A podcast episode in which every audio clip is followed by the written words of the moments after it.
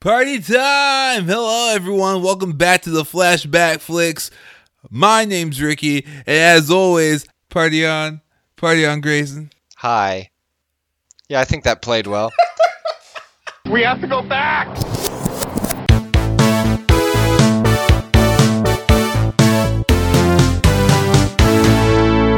Hi guys, welcome back to the Flashback Flicks Retro Movie Podcast. Like I said before, I'm Ricky. We have Grayson here. We're reviewing Wayne's World 2. It's such a good movie and review that you get two introductions. That's how you know it's going to be fantastic. This movie is part of Sequelary, or Febtuary, where we are reviewing the second sequel and a movie franchise for the whole month of February. And we reviewed last year Wayne's World 1, A New Hope, and now we are reviewing Wayne's World 2. Before we get into our review, we're going to give you guys some history and some fun facts about this movie. We're going to take you guys back to a time known as 1993. Like we said before, this movie is the sequel to Wayne's World, which came out in 1992, and it was crazily successful. No one was really expecting it to be as successful as it was, but because of the success of Wayne's World, it not only launched Wayne's World 2, but also several other Saturday Night Live sketch movies that didn't do particularly well, and Wayne's World 2 started the tradition of not doing particularly well in the box office, I should say. The movie was estimated to have a $40 million budget, because Aerosmith don't come cheap. Oh. And then it had a gross box office total of $47 million. So they just made it, whereas the first movie had like a $15 million budget and made something like, what, $80 million? It did so stupidly well the first time round. Calculating. And yeah, no, goodness, way more. It had a budget of $20 million, and then it grossed $121 million. So it didn't do well compared to its other movie counterpart. But there were plans to do a third Wayne's World film, but Mike Myers decided not to do it because he wanted to focus on developing a new secret agent comedy, which was a spoof of James Bond. And I mean, I don't know how that movie did, but it is interesting to think that like Austin Powers may never have happened if they didn't do these movies. Oh man, that is. I mean, I think that's the thing that really solidified Mike Myers is like a star talent who could like bring people in. And I mean, we'll talk about this later on, but it's so interesting to see how many jokes from Wayne's World kind of made its way into all the Austin Powers movies. Now, one of the reasons why the movie kind of didn't do as well is because it was up against a lot of other movies, and this excites me so much because it ties in Aerosmith. So the other movies released during the holiday season were blockbusters such as Mrs. Doubtfire, Schindler's List, and The Pelican Brief. Mm. And it's hard to compete with those, especially Aerosmith's Aerosmith's pivotal role in Mrs. Doubtfire. Now, I did this research separate to its connection to Wayne's World because, fun fact, I didn't know Dude Looks Like a Lady by Aerosmith, released in 1987, was a song that existed outside of Mrs. Doubtfire. So when I heard it in Wayne's World 2, I was shocked. I'm like, why are they singing that Mrs. Doubtfire song? Oh, that was a pre-existing song? And just going into some Mrs. Doubtfire history because we're here now. Mrs.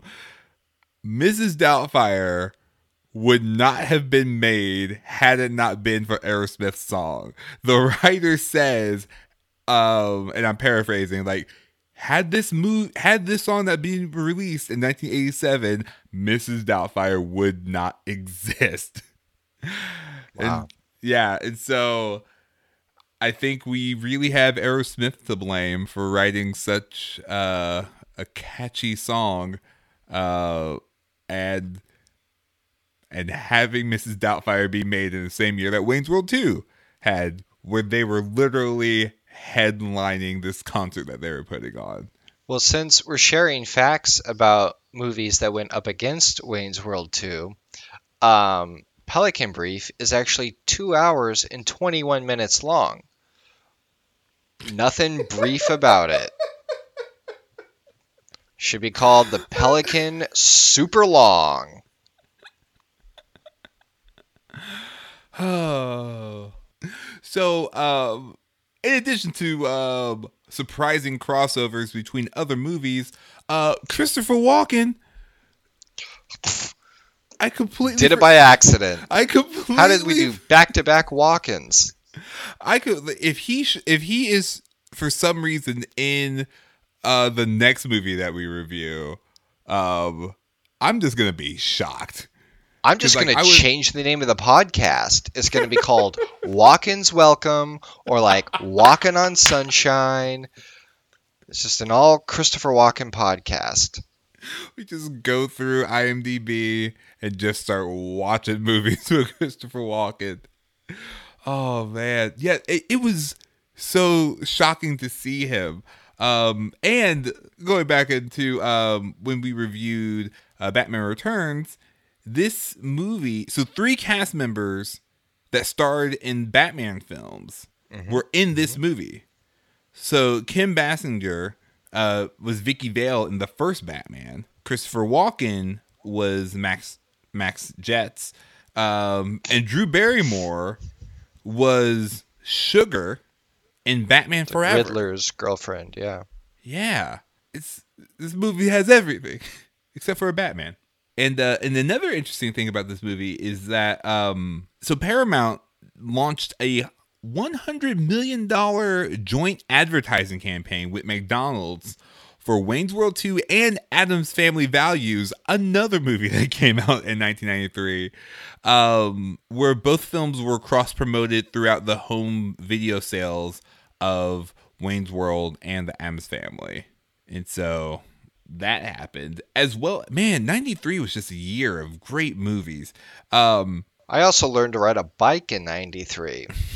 So just forget about it. It's just a great time for everyone. And Jurassic Park came out just 6 months before Wayne's World 2.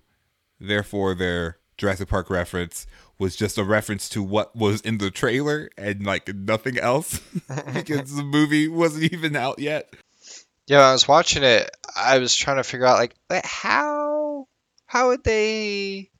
I mean, I guess it was the same year, but yeah, it makes sense that they would just spoof the trailer. Yeah, that's called the movie method.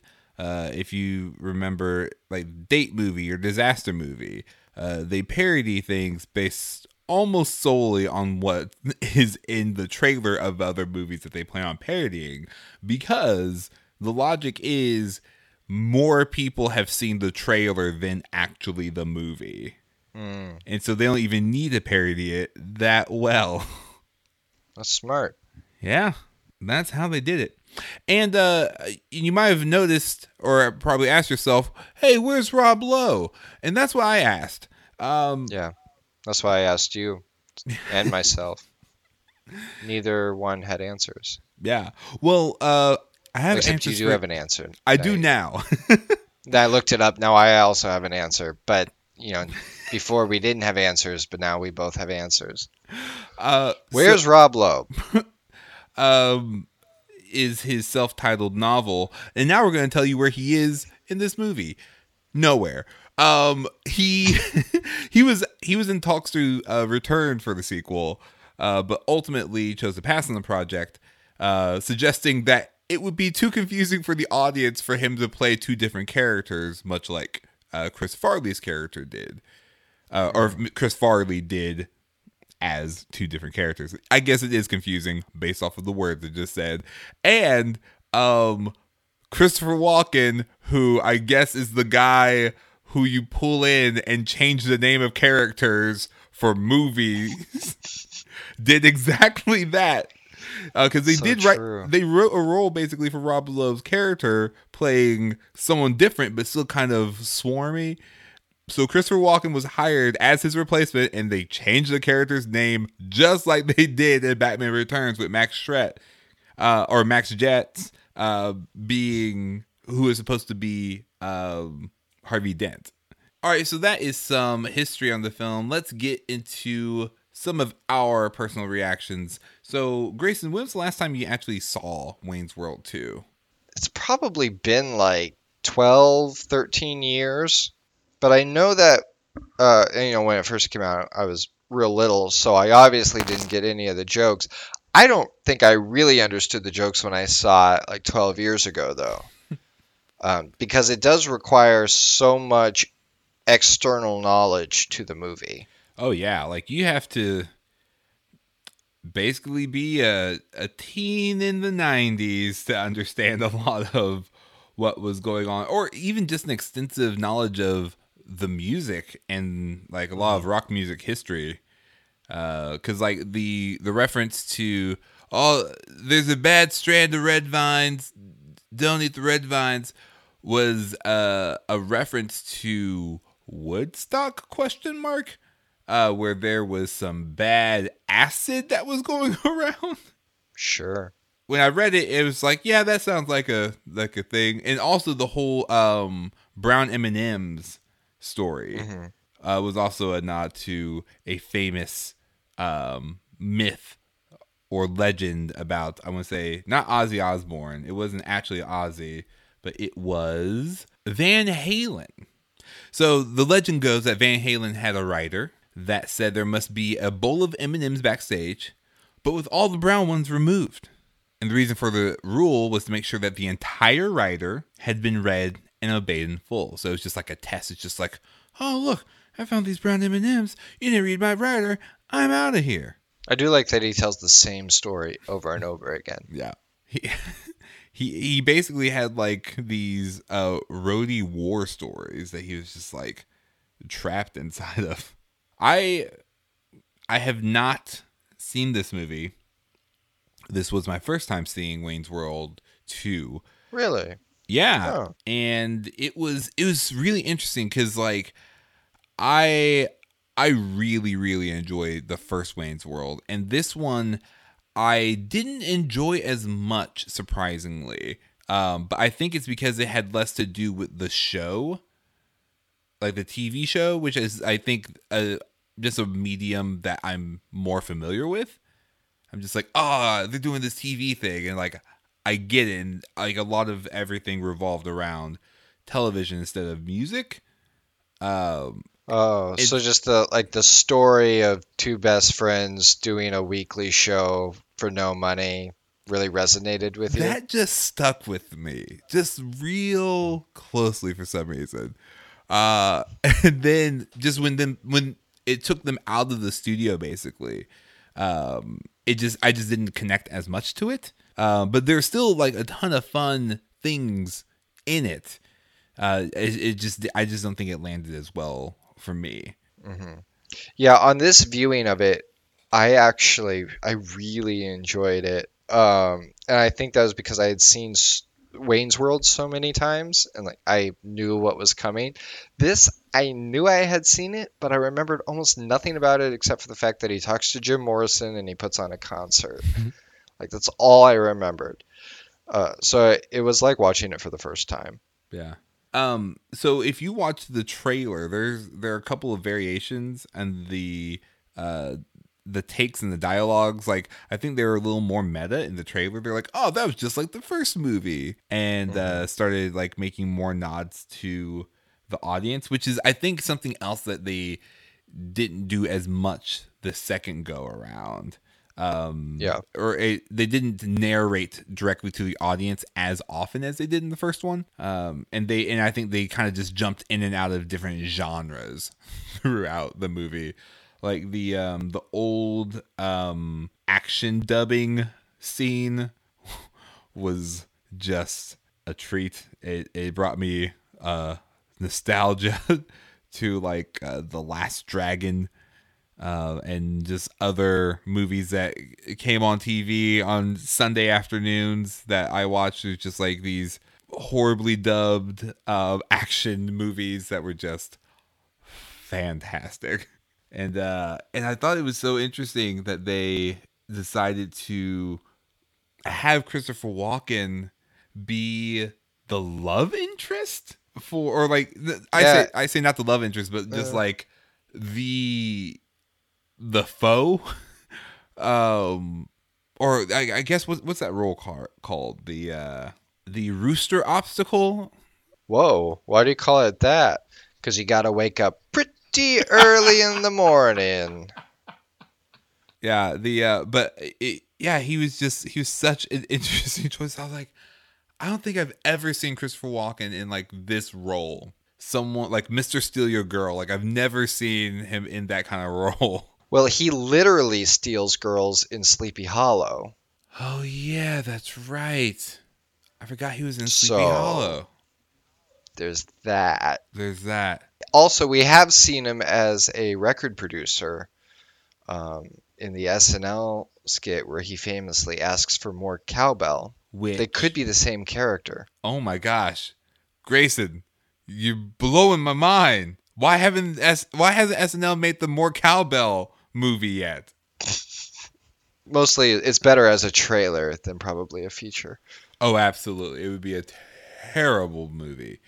But fantastic trailer. Absolutely, yeah. This would be an A+. We're talking trailer. Teaser trailers, trailer 1, trailer 2. I mean, trailer 3, an international trailer, a red band trailer. Oh, please, a Super Bowl spot. Oh man, and that's like 30 seconds of like quality trailer coverage.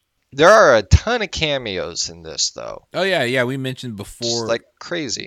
Drew, yeah. You have post-E.T., pre-The Wedding Singer, Drew Barrymore, which is how I... Very specific window. Because that was weirdly like the first thought that came to mind. Because I was just like, hey, that's post-E.T. Drew Barrymore. Literally the first thought that came to mind. Not like... that you judge time by E.T. The year of our Lord, 1993, E.T. Heather Locklear was in the movie, and I couldn't place her, but then I realized she was in... she was in Scrubs. She's been... Scrubs! She was on Spin City for a long time. Those are the words that I meant. Mm-hmm. I like seeing Ed O'Neill again. He's so good in that character. Yeah, I wanted more of him. Glenn, the manager. Oh, yeah, always want more Ed O'Neill. But I think the craziest cameo was Bob Odenkirk and Robert Smigel as the concert nerds. Wait, who are they? You remember the two concert nerds when Wayne and Garth get locked out of the party at the beginning? Yeah. And the two guys come over and he's like, my mom gave me $1, take the bus or something like that. Yeah. Yeah, that's Bob Odenkirk from Better Call Saul and Mr. Show, and Robert Smigel, who does he did a lot of the SNL animated segments as well as Triumph, the insult comic dog. What? Yeah. Huh. They are chameleons. Wow. Well, that makes more sense as to like why that whole scene happened at all. Man. That's awesome. All right, Grayson, it's time for an extreme close-up. Whoa! Whoa! Whoa! I have to do it quietly because there are quiet hours at my new apartment. Oh, that's great. Whoa! Extreme close-up for Headcanon. Headcanon is a part of the show where we share with you our unique ideas about the movie and untold stories based on evidence provided by the film. I think our biggest headcanon is probably the one that Grayson pointed out before, which is Christopher Walken and the more cowbell guy being the same character. It's just wonderful, and I love it. Well, good night, everybody. I did have some... Yeah, well, that's it. The headcanon for me is that this whole second movie is actually a movie that Garth and Wayne are making. Similar to like in Austin Powers, where they have the Austin Powers movie that's being produced. The idea is that after the first one, like their show really caught on, and they were approached by Paramount to actually do a Wayne's World movie. And so Wayne's World 2 is the movie that they would have made, which is why there are so many references to popular culture, because that's what they would have related to. That would have been their go-to. Be like, oh yeah, I saw the trailer for Jurassic Park. Let's throw this bit in there. And it feels very much like something they would make themselves. True. And they're even calling in different crew members to like switch out actors. That was my favorite scene. And things like that. Hey, listen, Charlton Heston. Listen, can we get someone else? I mean, he's good, but I think we could do better. It's so, and that makes sense why it's so absurd. Then it's because it's outside of the same reality that the first movie took place in. Yeah, that I really like that. I think that frames the movie in a really interesting way that I think helps me latch on a little bit more. I think my main other piece of headcanon has to do with Jurassic Park. I was trying to place where that would fit, and I discovered this. So they're in Aurora, Illinois, which kind of breaks that idea for me, but I'm gonna say it anyway. So in Jurassic Park 2, Back in the Habit, there's a moment where, because movie, the T-Rex lands on shore away from the Lost World and just goes rampaging everywhere, and so they're trying to catch the T-Rex. And so I think that this is one of the stops that the T-Rex just made in Aurora while they're just scouting for this concert location. That's where that dinosaur ended up, and there you have it. Headcanon. This is something that we another fun fact that I forgot to mention. The whole having a vision type of plot line was largely inspired by Mike Myers' real life experience with dealing with the death of his father, and kind of knowing that information gives me a stepping stone to take this headcanon leap, that this whole movie actually just takes place in the first movie, but during the credits in Wayne's mind. Ricky, I've said it once, I've said it a million times. You've watched Saw 4 way more than anybody else. Twice. I stand by my comment. The whole thing, like the whole opening scene, is actually where we leave the series as a whole. She's like, "Hey, I'm still trying to figure out how to be a grown up," and like roll credits. Like that's the end of Wayne's World as we know them, and the whole concert and everything else that happens like after his dream was just completely a dream and completely fictionalized, and then happens during that time, because it feels like it would be something that he would dream up, even though it's Inception. Ooh, that's better. Who's trying to steal his dreams? Lorne Michaels. Lorne Michaels is just mining his dreams for future SNL material. Maybe that's why we never see Rob Lowe, because he's the one trying to extract the dreams. Let's go straight to the Maybe top. Christopher Walken really is Rob Lowe, but he's doing like what Eames does, and he shifts his space, and this is his way to finally get with Cassandra. I love it. It's brilliant. Yeah. There we go. Put it on a pizza. Trying to get that to become a thing. Now Now we're going to go to the part of the show where we talk about recasts and remakes. If this movie were to be made today, who would we cast and what would be the storyline? Now, I would just 100% have to say, if this movie were to be made today, they would use Kickstarter. It would be a quick process. I feel like with social media, it would just go off without a hitch. It would just be called Wayne's World. The concert definitely happens. The recasting part is hard because these guys are those characters. But if I were to do a remake, I wouldn't just remake it with them. I would set the story way further along in their life and have Bill Murray play Wayne, and I'd have Steve Buscemi play Garth. And they would have a YouTube channel together that is essentially like Wayne's World. But they struggle with the fact that, like, do people actually like our content, or do they just see us as like a novelty? Like, where did we miss the mark along the way?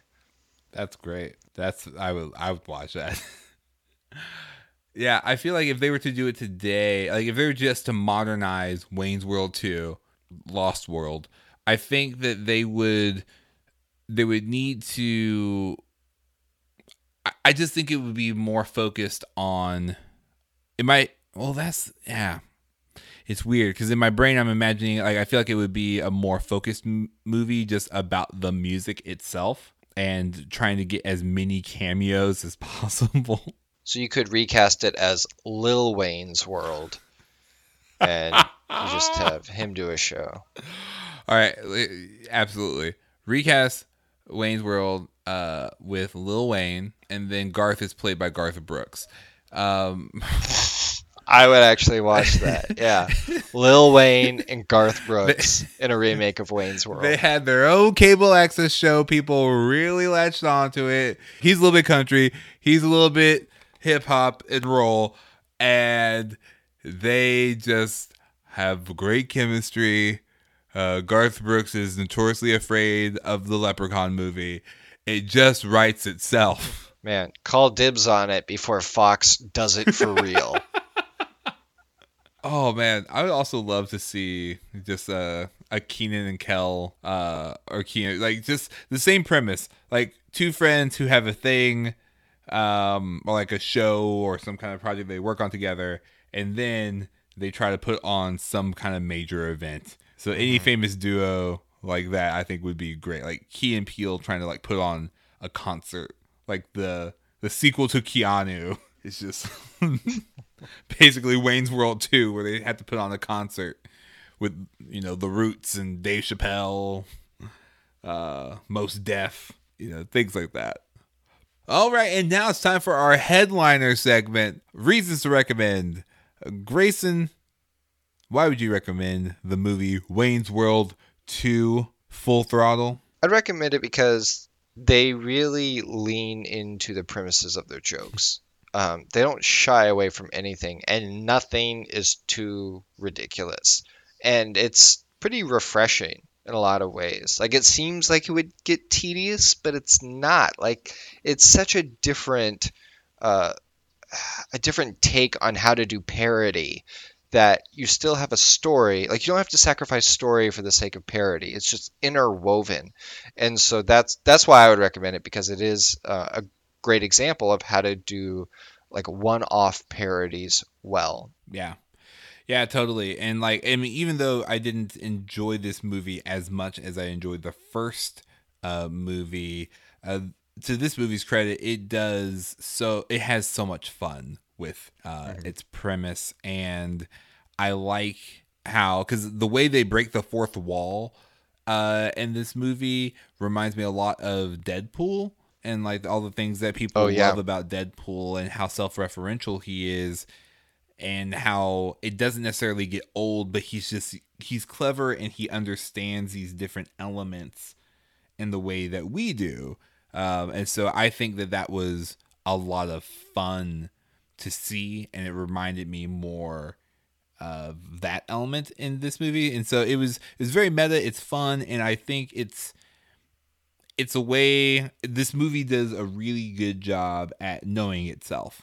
I feel like the first movie was like a tribute and an homage to television and a lot of what these guys grew up loving and paid tribute to. And I feel like this sequel, Wayne's World 2, was a tribute to the music that they loved and a lot of the musical inspirations that they grew up loving and listening to and paid homage to. So if you really love classic music or rock genre music, I think that you'll probably enjoy it.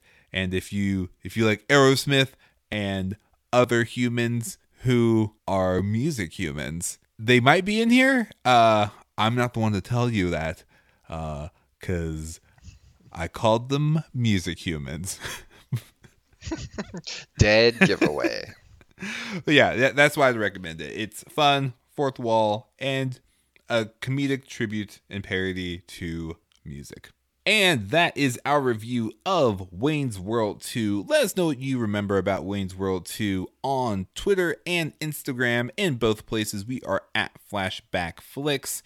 Let us know anything that you remember from the first time, any references that you didn't get the first time you saw it.